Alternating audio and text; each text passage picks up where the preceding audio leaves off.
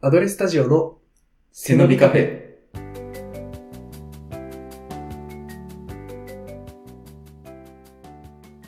お茶です。おりんです。お茶です。キードです。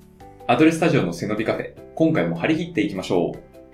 マイカーが欲しいよーどうしたのおりんさん急に。いや、マイカーが欲しくなってしまったんですよ。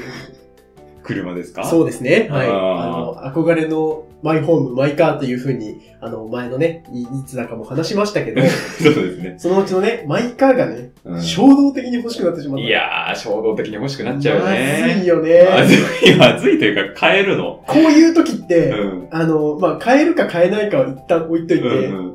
あの、欲しいという欲求をこう正当化する理由探しちゃうじゃん。あー、わかる。そうんんうんで、やっぱりさ、その、時計とかさ、うんまあ好きだけど、時計は、あの別に、まあ維持費とか、まあメンテナンス代とかはあるけど、うんうんまあ基本的にはもう本体代払っちゃえば自分のものになるし、そうだね。税金とか払う必要ないかうら、んうんあうん。の、買ってきたって言って、うんあの全然大丈夫なそうだね。ものなんだだけけど、うん。あの、車ってうん止めるスペースとか、うんあととんでもない税金保険料がかかりますかそうら、ですね。あの、買ってきたって言って、言ってこれるものではないじゃない ですか。そうですね。だから、うんやっぱ実家暮らしだったりとか、うんもうすでに結婚されてたり、うん家族がいたりするような人だったうら、ん。その家族たちを納得させるようなうん理由がないと、ここプレゼンできないといけないわけですよ。そうですね。そう。うんで、、正当化しようとして理由を探しているうちに、マジで今車買いなんじゃないか。とと思ったのではいはいそう、このプレゼン聞いてほしい。あ、おとりあえず俺に向けてね。その上でうん納得してくれるかどうか。なんなら、もう今、キートさんは、あのマイホームを買うという契約を済ませているから、うんマイカーなんて買ってる場合じゃないよね。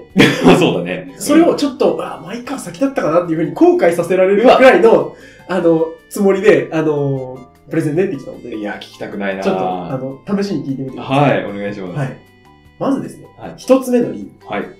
これから先、えー順調に結婚して子供ができて、という人生を歩むことができた場合、はい結婚以降、うん出産以降はなおのこと定期的にお金がかかるイベントが発生する中で、うんうん。車を買っているような資金はいつ確保できるんですかっていう話ですね。うん確か一方で、子供ができたら、小さい子は車によだれをつける、に。うん。傷をつけるとやりたい放題なので、うんやはりレンタカーやカーシェアではちょっと心もとない気がするんですああ、なるほよどね。。よって、今のうちに車を買って、まあ、税金払いはいつまでも続くけど、うん。せめて本体料金を払い切っておかないと、うん。子供ができたタイミングで罪が発生する。なるほど。というのが一つ目の理由です。はい。二つ目。はい。これはちょっと人生のプランの話なんだけど、うん。 25歳から、まあ、1台の車に10年間乗り続けて、うん35歳で乗り換えたとうん仮定します。うん。そこで理想論だけど、例えば30歳で子供ができたとします。うん。 25歳から乗ってた車に子供が5歳ぐらいになるまで乗るよね、10年間だかうんら。うん。 30歳から35歳までうんで子供が0から5になるっていそうだねう感じで。うんで、そこで35歳で乗り換えた車ももう10年乗るとすると、うん。この間に子供が5歳から15歳になります。はいはい。で、体の大きさがそこそこになる。うん。というふうに考えると、車も快適にするためには、そこそこの大きさの車が必要になります。うんうんとなると、そこそこの大きさの車を操作するには、そこそこの運転技術が必要ですよね。うん。うん。つそまうだりね。経験が必要と。はい。考えてみてください。うん奮発してアルファードを買ったはいいもののうん、家族旅行で知らない土地に行き、うん。狭い道で少し車体をこすりながら慌てふためいて運転している父親後部座席から見守っている子供はどんな気持ちになりますかいや、不安になるね。アルファード買ってる場合じゃないやろって話ですよ ね。まあそこまで思うからあれ だけど、うん、不安にはなるだろうね。そう。以上、二つの理由より、うん今のうちにマイカーを入手して運転に慣れておくということは、ん。維持にかかるコストを鑑みた上でもん有意義であると主張します。なるほど。というプレゼンでした。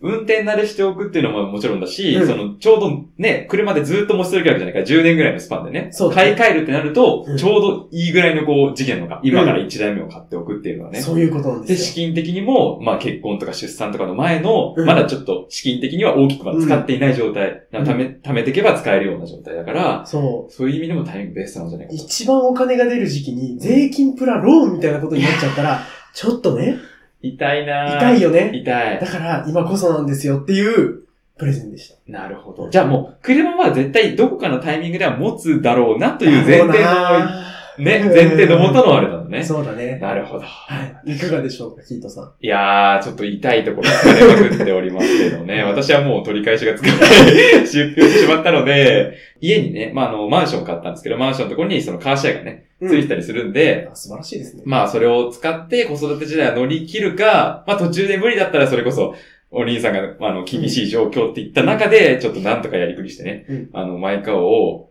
買わなきゃいけないとは思ってるんですけど、一個その思ったのは、あの、今ってその、新車が買えないじゃないですか。ああ、はいはい。その半ね導体の問題とかね。そうそうそうそう、んだから中古車とかになると思うけど、そこは全然いいんですかなんか車好きのイメージがあったんで。もうね、全然中古でいいと思ってます。あそうなんだ今の車って、うん今っていうかもう10年前ぐらいからの車って、うんあの、特に日本車、うん。ちゃんとできすぎてて、うん中古車でも全然丈夫に走るし、うん。快適に過ごせるんですよ。なるほど。だから別に新車にこだわる必要はないかなとなるほど。思ってるね。ああ。で、なんか今の話を聞くと、その、まあ、運転ね、まあ、将来アルファードかわかんないけど、アルファードみでっかいたい車なね。でっかうんい車を乗るために練習しておくって言ってたんですけそうど、だね。こう、その今の25歳から35歳で買う車と、35から45の間で買うような2台目の車って、大きさなんか違うようなイメージ違がうね。うんあるんですけど、そこはいいんですかもう運転技術っていうので一括りにしてる。あ、そうだうんね。やっぱりさ、自転車と一緒でさ、うんハンドルを握って運転をすることによって、うんあの、距離感とかってさ、どんどうんん備わっていくじゃん。そうだねここまでは寄っていいなとか。だからそうういん。うのがあるとないとでは大違いかなと思う。そうかそうか。そこはね、カーシェアでも全然、レンタカーでも、まあ、うん。養えるんだけど、うんでも1個目の理由、子供が唾をつける、そうだねつけるっていう理由と、うんこう、ガッチャンコして、あの、マイカーなんじゃないかっていう。そうかなトータルで見て毎回の方が安全安心な。そうなんですよ。あー確かにね。まあ、子供だとね、いつ、どの時に車が必要になるかわかんないから、そういう時に、うんこう、不確実性のある、まあ、カーシェア、カーシェアとかだと、うんちょっと心もとなかったりするよね。本心は、うん。あの、自分の板を乗っけてスキーに行きたいとか、あの、好きな時に温泉行きたいとか、はいはいはいあ。の、いろんなとこ遊びに行きたいとうか、あん。のそのぐらいなんですけなど、るほどそれをこう、かさ増しかさ増しそうだね こういかに、プレゼン用に。そう、プレゼン、正当性を持っていくかっていうところで練ってみたやつでした。なるほど。いや、すごい説得力ありましたので。よかった。じゃあ、結構なんか、本格的に欲しいっていう感じなんですよね。そうだね。じゃあ、うん、このプレゼン持っていって、うん採用されたらちょっと、 あの、購入考えようかな。ええ突然、ね、どっかのオープニングフリートークで、買いました、車っていうのは、かもしれないね。かもしれないですね。うん。いや、楽しみに、今後の動きに、はいこうご期待ということで。注目していきましょう。はい。はい今回のオープニングトークでした。はい。アドレスタジオの背伸びカフェ。さて、えー今回の企画ですが、ちょっとその前に、おりんさん、最近なんか、勝負事に勝ったことって何かありました全然ちっちゃいことでも、大きい勝負でも何でもいいんですけど。ちっちゃいことで良ければ、はあのー、あれですね。あの、スマホアプリで、うんあの人と戦うタイプのゲームやってるので、 あれで、あのー、結構、あの、勝ったり負けたりみたいな、そういうのだったら繰り返してるんですけどい。、なるほどや。っぱ日常で勝ち負けってもう本当にじゃんけんぐらいしかなくなってきたかなっていうふ うな気がしますね。確かにね。会社の中でも別に業績争いあったりしてないので。ああ、そっかそっか。なんかね、営業マンとかそれこそ数字をなんかこう、シビアに持ってるような職種だったら、うんだからそれこそ勝ち負けに例えられたりするかもしれないけそど、うだね。明確な勝負の勝ちっていうのはもう本当にそのゲームとじゃんけんぐらいです。そうかそうか。うんなんかもう日常のね、ちょっと隙間の一コマにこう落ちてくるような感じなのか。そんな感普通のひね、人はそうだよね。そうだねんなんか部活とかそういうね、若い子供とか、うん若い人だったらそういうのあるかもしれないじ。けど。そうだね。なるほどね。まあ、ありがとうございます。はい。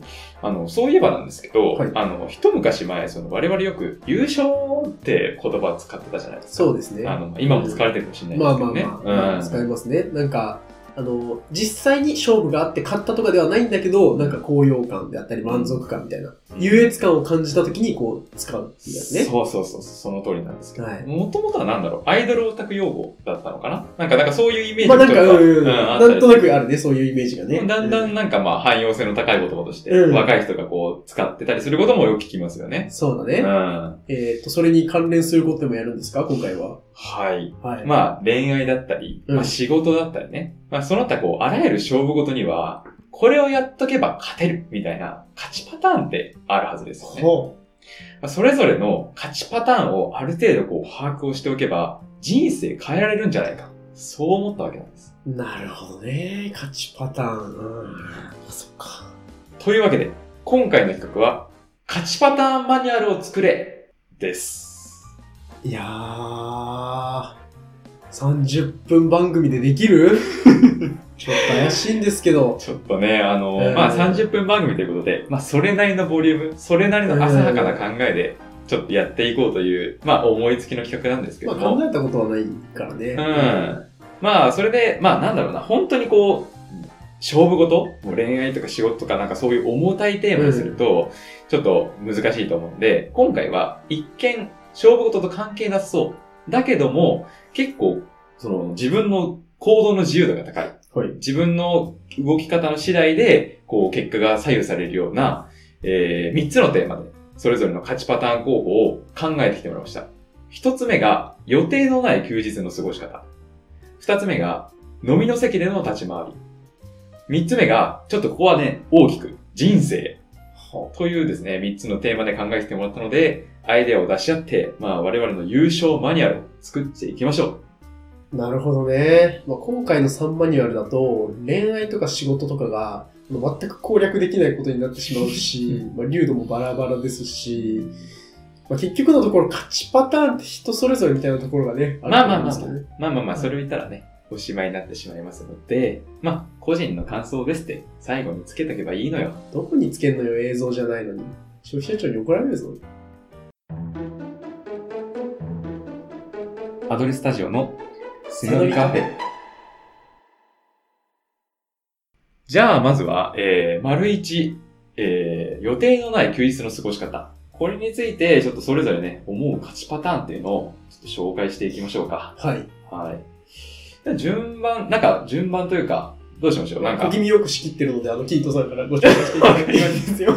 じゃあ、ちょっと私からね、 はい、小気味よく、はえい。ー回していきたいと思いますけれども、えっ、と、ちょっとね、私は、まあ、休日ということで、まあ、あるとある一日をはい。想像してきたので、はいちょっと今回はその、時間軸に沿って、こう流れをね、あの、おこおんな一日がベストだっていうのを、勝利の方程式だ。方程じ式ゃあもうあの、先発中継ぎ、あの、抑えまでちゃんと決めてるタイプの。あ、そうそうそう、ああ、素晴うらしい監督ですね。 ん、ちょっとね、はいまあ、そん、そんな感じです ね。はいはい野球詳しくないってう野球詳しくないね。 変な反応になっちゃったけど、はい、えー紹介していこうと思います。まずですね、まあ、予定のない休日。まあね、現実のところは、はいやっぱり朝こう10時ぐらいね、こうダラダラと目覚ましをかけないんで、うんこう、平日のこう、睡眠不足を補うように、うん。バーって寝ちゃうんですよ。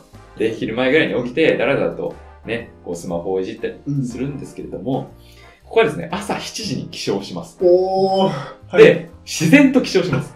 自然とそう、日の光を浴びて、自然にこう、ふっ、7時に起きる。これがベスト。おいちゃん。え、7時だから。そんなに置いちゃうんじゃない。いや、もう、7時より前になったらう、おじいちゃん。そっか。うん。まあ7時はまあギリおいちゃんぐらいギリギリおいちゃんおのい、ちゃんに。まあ年齢的にもね、おいちゃんに片足突っ込んだりまあそうだねはい。まあそんな感じでやっていきましょう。うんで、まあ天気は晴れています。素晴らしい。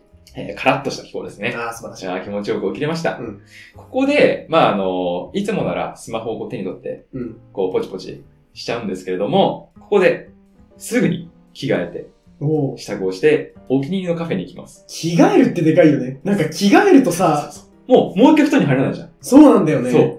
やっぱね、最大の時はここで、出るか出ないか。ここだと思うんで、うん。一、回も出ちゃう。着替える。着替えれば出れるから、うん本当に着替えるか着替えないかってめっちゃでかいと思う。うん。だからもう前日のようにもう服出しとく。用意シュート。出しといはて、いすぐに着替でえて、、カフェに行くんですね。。今はないんですけど、お気に入りのカフェがあるとして、はい。そこに向かいますと。はい。で、まあ、こうね、こうなんかサンドイッチセットみたいな感じのうんモーニングを食べて、で、そこでこう、カバンからね、こう四角のこう本を出して、うおー。勉強とかしちゃうんですよ。なるほど。そう。もう朝だからもうめっちゃ頭押さえてて、素晴らしいですね。そう、カリカリカリカリって言って、10時ぐらいまでやっちゃいますと。で、ふーっと、まあ一息ついて、コーヒーも飲み干して、うん。で、カフェ出ます。でその後に、ジムに行きます。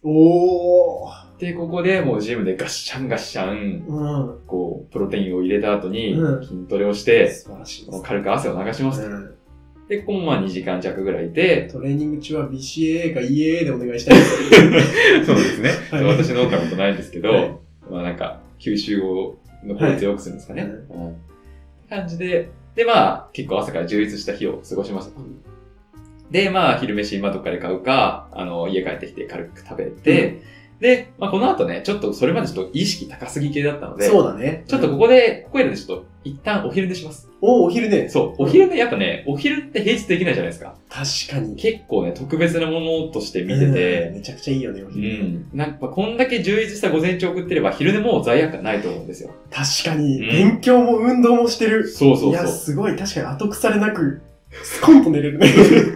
程よく疲れてるじゃないですか。うん。で、普段だったら3時間ぐらい無駄にする分はうんあるんだから、うんここでね、1時間ぐらい寝たって全然問題はないと。 1時間しか寝ないのだって普段10時に起きてるんだったらさ、7時に起きてる分3時間ああ、隠してるから、もう3時間寝てもいいんじゃない3時間寝てもいいのか。じゃあ3時間寝ますか。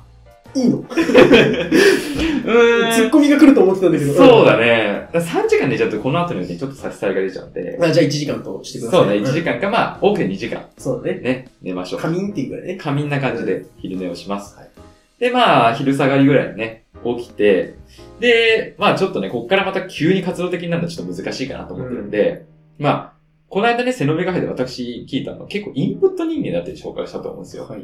で、ここまで結構午前中アウトプット多めにやってきたんで資、格の勉強したのにあ、まあ確かに。うん。さらにインプットしちゃう。まあでも、そうインプッねトしてく、だこさいうリラックスな感じのインプット。ああ、いいですね。うん。どんなインプット映画を見ます。ああ。映画ちをょうどいいね。見ちゃう。もうカーテンをシャッと閉めて、ああ。 DV で口ってやっ部屋て。暗くすんだ。そうそうそう。いいね。もうなんかね、ドリンクもね、コーヒーもまた入れちゃったりして、うん飲みながら映画を見ますと。うわで、まあこれで2時間とか3時間とか潰れるんそうで、だねまあ夜ぐらいになりますと。うんで、夜こう夕食、夕飯を作って、こうなんか素敵なね、夕食を食卓に並べーて、ん。夕飯を食べますと。うん。で、夕飯を食べて、こうちょっとこう軽く、平日忙しいからちょっとサボってた掃除とかを、うん。じゃっちゃじゃっちゃやって、で、その間に風呂が沸いてますと。おで、お風呂にこう、ちゃぷんと使って、うんしっかりとこう、疲れをとって、で、お風呂から出たぐらいがまあ10時ぐらいになってるのかな。うん。で、そのぐらいで最後、締めですね。こう、アロマを焚いて、うわこう、部屋をね、ちょっと薄暗くして、音楽とかで BGM ちょっとかけちゃって、最後こう、ちょっと積んどくになってる、うんまああの、なんかそんなにこう、硬くない感じの小説とかね、うんあの、読みたかった本っていうのうをんパラパラって読みながら、眠くなってきたら、寝ると。うわあこれが私のベストな休日一日です。それを、キートさんが実際にやってる映像を、うんもう一日中撮って、ん。それをこう、ゲラゲラ笑いながら見るなんで笑うのいやちょっとね、背伸びすぎだね。もう、あの、つま先キリキリ言ってるぐらい背伸びしてるね、それは。すべがガリガリして るフローリングガリガリ言うぐらいでちょっもう、と。本当に、背伸びしちゃってあのるバレリーナぐらいのバレリーナぐらいね。バレリーナ顔負けの背伸びしてました。うん、しちゃったかもしれないんですけいやどー素晴ら、しいうん普段が10だとしたらこれ100ぐらいの休日なんで、すごいうね。んまあ、絵に描いた餅ですけれども。じゃあ、お兄さんも予定のない休日の過ごし方、どんな、はいどんな感じでもいいんで別にこんな時系列じゃなくてもいいんで、うん。いろんなパターンがあってもいいし。あの、すっごい温度感が低くて、はあの、大変申し訳ないんですけど、ええ5人が最終的にたどり着いた結い。論、は家の勝ちパタい。ーン、うん突然の休み。家で何もせずに過ごすのが結局答えな気がするなるほど。というのが、まあ結論として、はこれ前提がありましい。て、うん。前提として、ちゃんとこうある程度こう前後の予定が入ってて、うん。全く何もしないっていうそういう日が何回も連続して発生しないという上で、パッと発生する何もない日の対応として、家。でダラダラする。はいはいはいというのを挙げさせていただきます。はい。えー、何もない日って、こういう思考になると思うんですよ。何かしようかな。いや、何をするのもだるいな。って言って時間が過ぎていってうん。、はいはい。結局何もしなかったな。の流れだと、うん。後悔がでかい。確かにね。からうん、前後にちゃんと予定がしっかりあって、単発でパッと何もしないっていうのがし生じた休日に対しては、花から何もしないという予定を設けておく。なるほどね。何もしないことを予定の一つとして捉える。そっか。そうすれば満足感が得られるからね。そうなんです何もしないことで。そう、ん今日は予定通り何もしなかったな。うん。心置きなく寝まくって、はいスマホやテレビを見まくって、はいお菓子とか食いまくるん ですよ。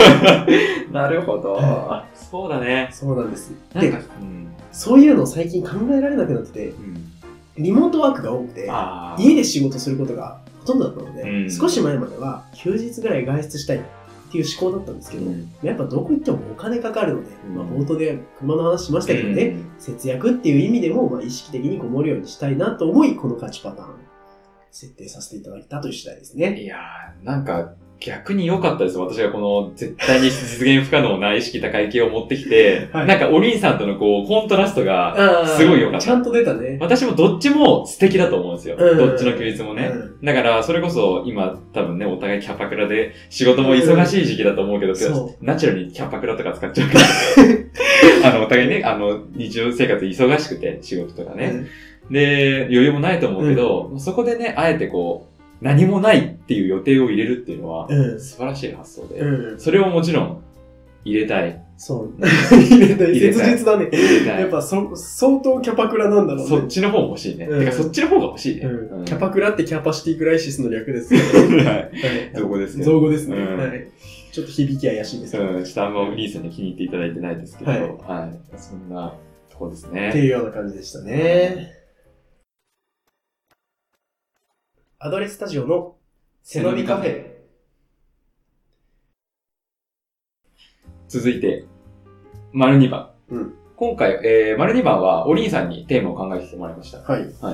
飲み会の席での立ち回りっていうことでよろしいですかはい。は大丈夫でこす。ちらの勝ちパターンを考えていきましょはい。う。はい。これは、じゃあ次は、お兄さはい。んじかゃら。あ、はい。提案した私から行くんですけど、はい提案した割にこれずっとすごい難しいなっていうふうに思そう。っこてれ、難しいい。やもう全然勝ちパターンなかったのよ。あで、うん。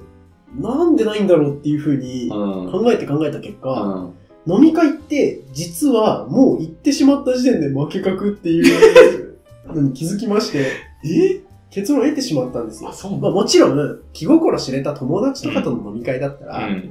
そんな勝ちとか負けとか考えずうに、ん。楽しく飲むじゃないですか。うんそれはいいんですよ、別に。うん。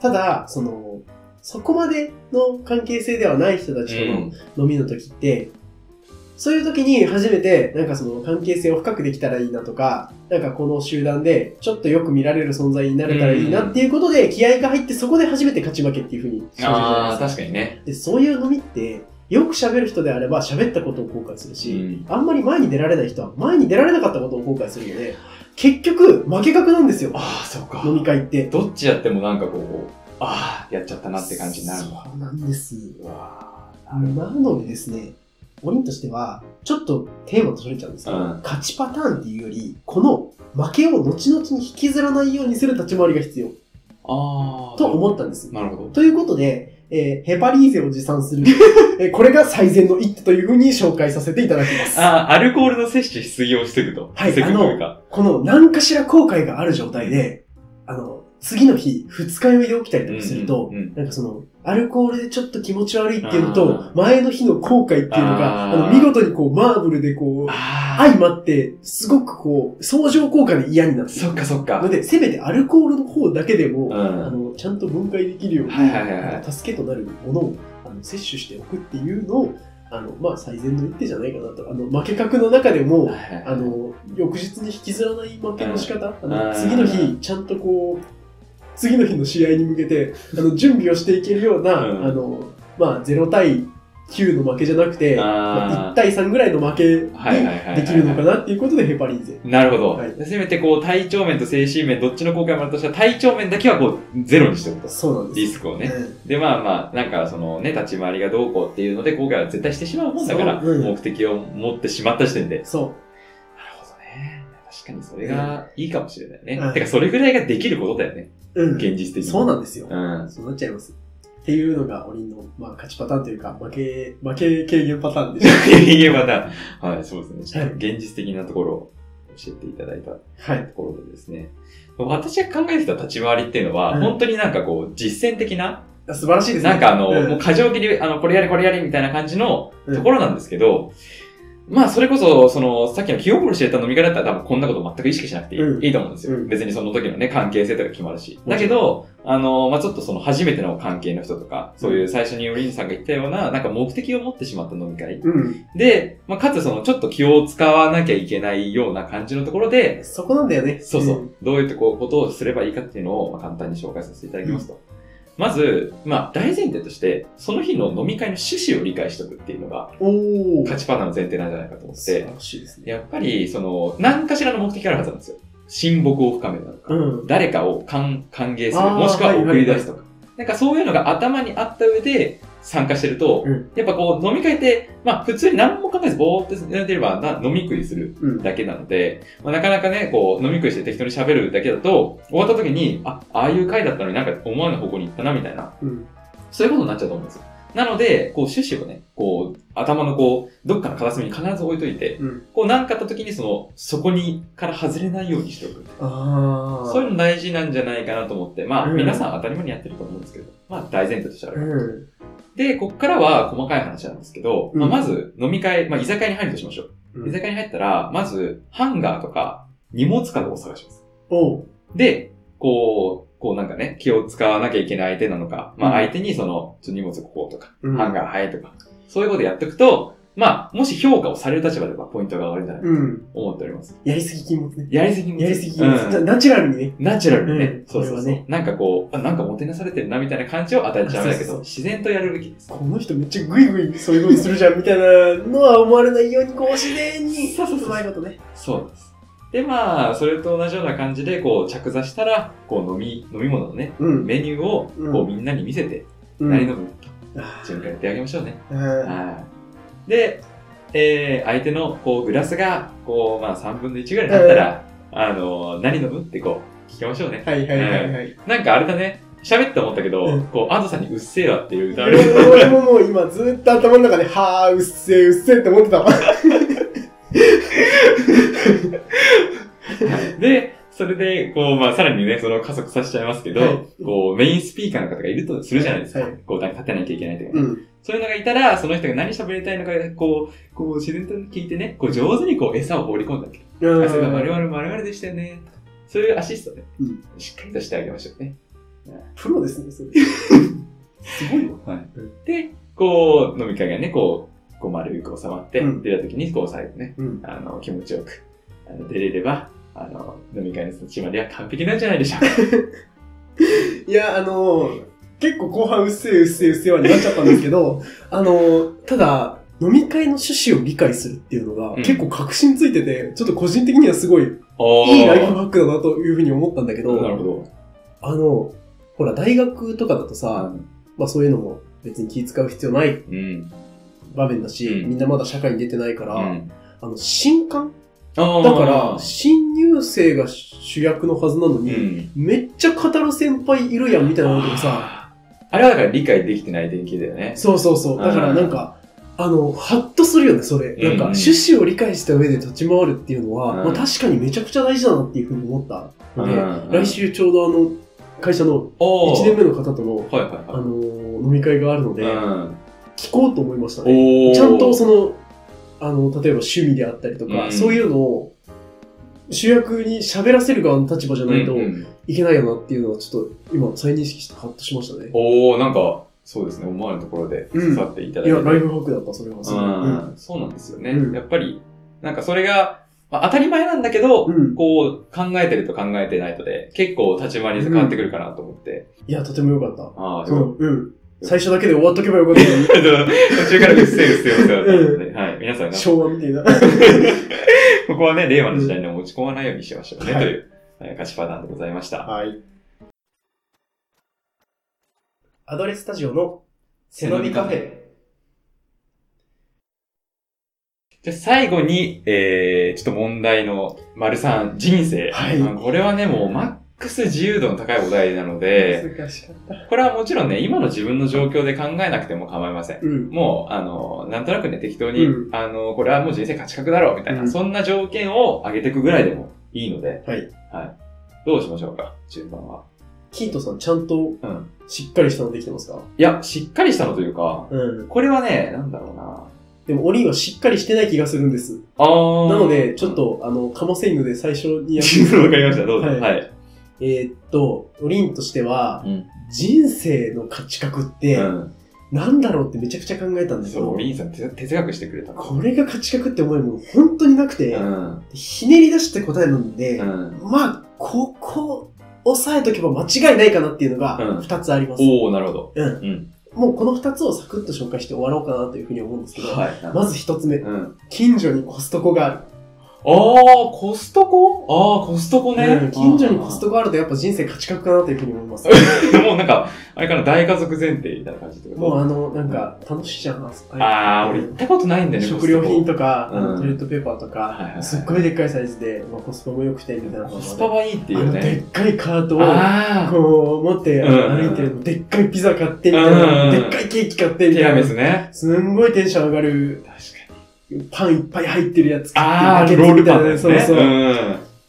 まあ、あれが家の近くにあったらなっていうふうに何度思ったことかって思ったので、あーまあ、近所にコストコがあればまず人生価値観のパターンの一つなのかなっていうふうに、えー思いましたね。で、でまあ、かいのか、コストコうん。二つ目。これもね、めちゃくちゃ損もないし、価値観だなっていうふうに思う条件なんですけど、あの家のベランダから結構近い距離で花火大会が見れる。あー。これも価値観だなっていうふうに思いますね。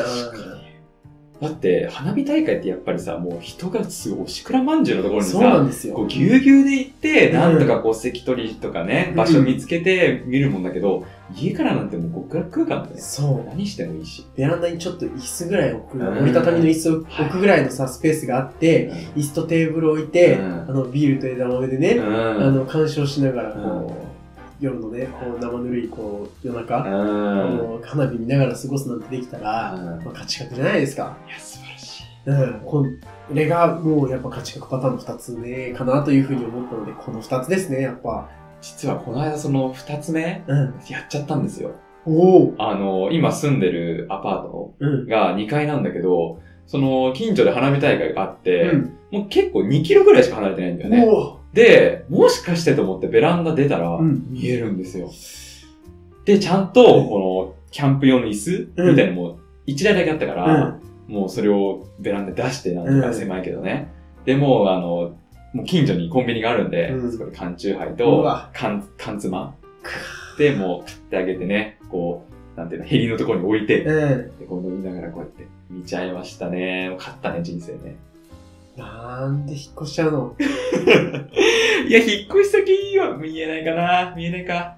見えないかもしれない。うん、ちょっと惜しいかも。そこだけは確かいに惜しいかやーもしれない。そうだねずっと住んでおけばよかったものをちょっとね、あれはね、今年な、夏に発見して、もうか買う前提ぐらいの時に、あそう、見つけちゃったかうわら、ーもし分かってたらちょっと惜しくなるかそっもかだしれない、ねね。ーうんそのアパートを購入しちゃってたかもね無理だけど ね。うんおもう大家さんに掛け合わないといけないけど。というところで、うんはい、これ紹介させていただきました、はい、ありがとうございます。じゃあ、私の方ですけど、ちょっとなんかね、たくさん考えすぎちゃったんで、ちょっとまた、そうですね、なんか、おりんさんぐらいなんか2つぐらい絞って出そうかなとお思はいい、ますね。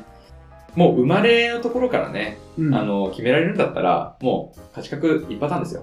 うんアラブの石油のもとに生まれるんですよ。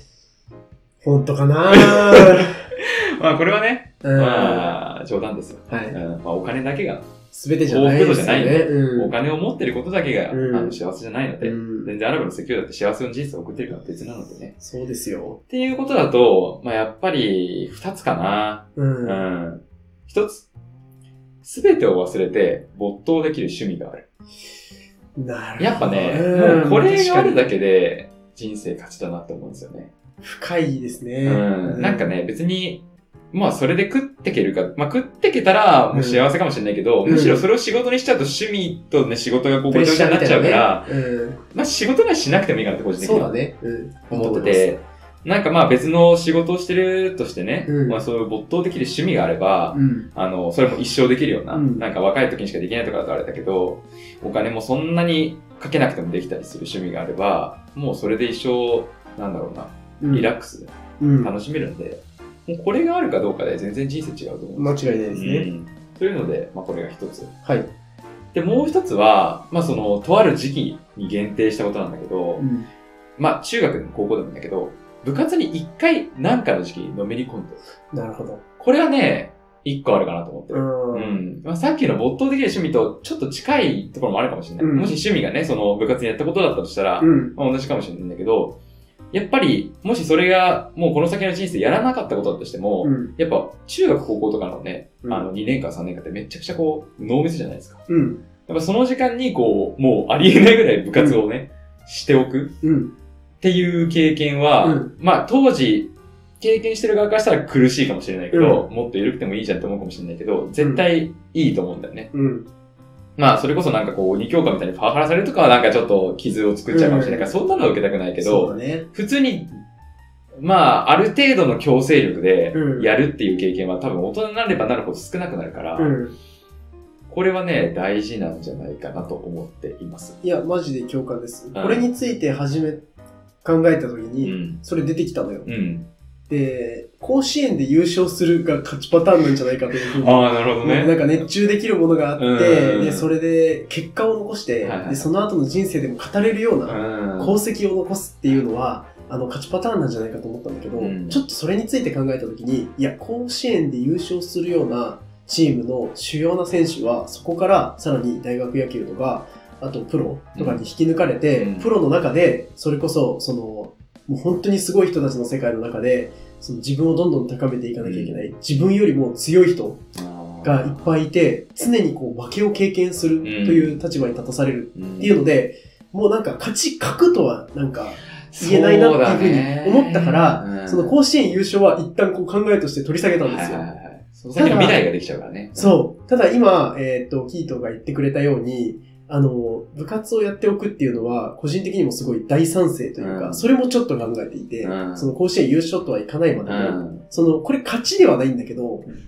負けを減らすためああ。にもなると思うんですよ。うんあのー、運動しろ、運動しろって大人たちは言うじゃないですか、うんうん若い子たちに対して。うんうん、で、言われてる側としては、なんだよ、そんな運動じゃなくてもいいだろ、みたいな風に思うんだけど、うんあのー、本当に生態的に考えると、あの成長ホルモンが一番出るとき、骨格形成がされるときに、うんしっかり運動をしておくことによって、あのー、体型にこうコンプレックスが生じにくいあーものができると思今ね、マジでその中学ゆるゆる部活、中学高校ゆるゆる部活でやってきて、うんダイエットクソ大変だなっていうふうに思うんですよ。あ YouTube とかでさ、うんマッチョの人がさ、あの、体脂肪率20何パーセントから一桁台まうんうで、んこうやって落としましたみたいな。うあるじゃんうん。だけど、そもそものベースの筋肉がないから、ら、その同じ体脂肪の落とし方をするのにうもん、苦労のかけ方方というのがが、全然違う。だら、から、やっぱその成長期うにん骨格筋をちゃんとうんあの、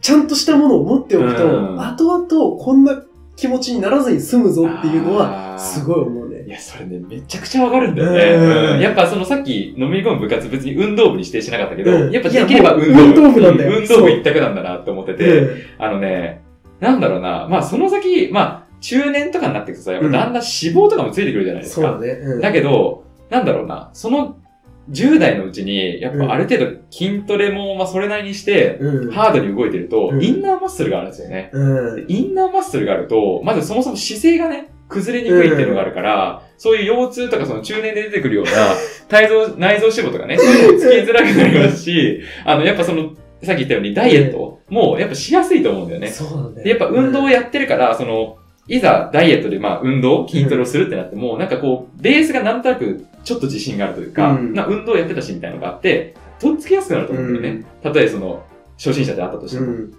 そこがすごいでかいなと思ってて、本当に。のめり込む必要はあるし、うん精神的にも、やっぱその、多分部活ってこう、体力もそうだけど、精神的にも追い込まれると思うんだけど、そこがやっぱり、ほら、よく体育会系の人がなんか強いみたいな言うじゃん。うん。まあ、体育会系に入りたいとはまでは思わないけど、うんやっぱそういうなんかこう、精神的な、俺はこんなことしてるから、みたいなのが、うん。ベースにあると、打たれ強くなるし、うん。なんかメンタル的にも強そうなイメージなんだよね。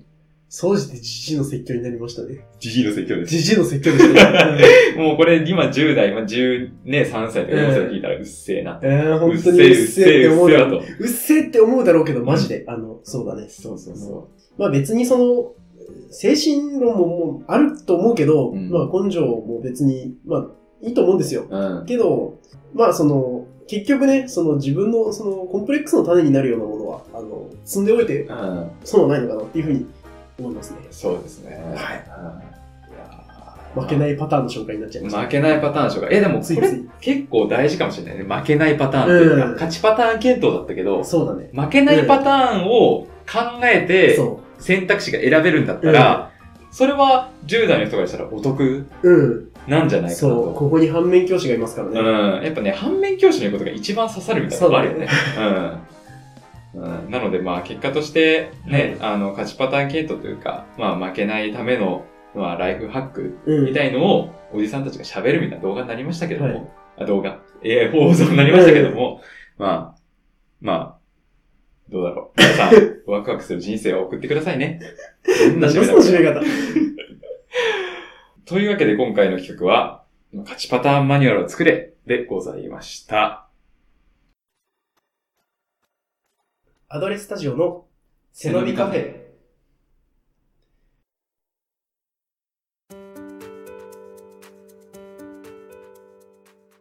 アドレススタジオの背伸びカフェ、エンディングです。いや、勝ちパターンマニュアルというか、まあ、やっぱ我々結構もう本当に体の中にあの保守的な側面うが、あのん。いっぱい、もういっぱい8割ぐらいはびこってるんだなっていうのがうん浮き彫りになった回でしたなね。っちゃったうね。んなんか、そうね。な、なんだろうね。こう自由に喋ろうとしてるはずなのに、うんなんか言ってることがこう、なんかどっかで聞いたことあるっていうか、 なんか、いまいち刺さんないことを言ってるようにも聞こえてしまうのが、そうなんだよねなんだか悔しい。僕、そうだね。自分発信というよりかは、やっぱ結局誰かが一回は言ったことあることが正しいんだよね。そうそうそう、うんどっかで聞いたことあることが、ちゃんとその、全くの嘘ではなくて、うん。誰かしらがその感じることなんだということうがん。浮き彫りになってしまった回でございました。逆にその大人たちに求めることって、うんそのちゃんと理由をつけて説明してあげましょうよってことだよね。うんうんう運動をしろとかじゃなくて、うんこれこれこういう理由があるから運動をしろってちゃんとあの黒板に書いて説明してあげてほしいです。あの、前の企画で、あの、リンさんがなんだっけな、あの、授業か、そう。教育委員会の時に、あの、ひ授業に一人こう、なんでその勉強をするのか教えてくれる指導員をつけるみたいなそんでうね。カスまタマーサポートをやっぱ、カスタマーサポート。何事もカスタマーサポートなんですよ。やっぱこう人生のね、こう問われるところにいつもここにポッてこう カスタマーサポートがいて、うんなんでこんな走んなきゃいけないんだよとか、なんか運動しなきゃいけないんだよって時に、うんカスタマーサポートがポッて現れてそうね。そう、国家形成そでとれか言がって、イラストがみたいな。そう典型的な うん YouTube になりそうだけ ど、そういうのが出てきてくれて、やっぱ、うんなんか違うのかなというのがね、うん。思いましたね。うん。まあ、そんなところでしょうか。はい。皆様からの感想もお待ちしております。感想は概要欄のフォームのリンクよりやってほしいこと、リアルな感想をお寄せください。Twitter 改め X での感想投稿もよろしくお願いします。投稿にはハッシュタグ背伸びカフェをつけてご投稿ください。この放送を聞いてもっと人生貸したいというあなた、月額3000でオンラインサロンを開いているので、ぜひご友人を誘って参加してね。おお YouTube の広告開いたかと思った。開いてないから。やめてそれ。X の ID は、アットマーク、アドレスタジオです。感想いただけたら嬉しすぎて、あなたの元まで全部ドリフトでいきます。タイヤ痕はちゃんと消してきてね。次回以降も頑張っていきますので、お開き、お聞きのプラットフォームから、アドレススタジオの背伸びカフェのサブレス、サブスク リ、次回以降も頑張っていきますので、お聞きのプラットフォームから、アドレススタジオの背伸びカフェのサブスクリプションもお願いします。それではまた次回。ここまではアドレススタジオのオリンと、キートがお送りしました。さようなら。最後の台本読みカットすんなよ。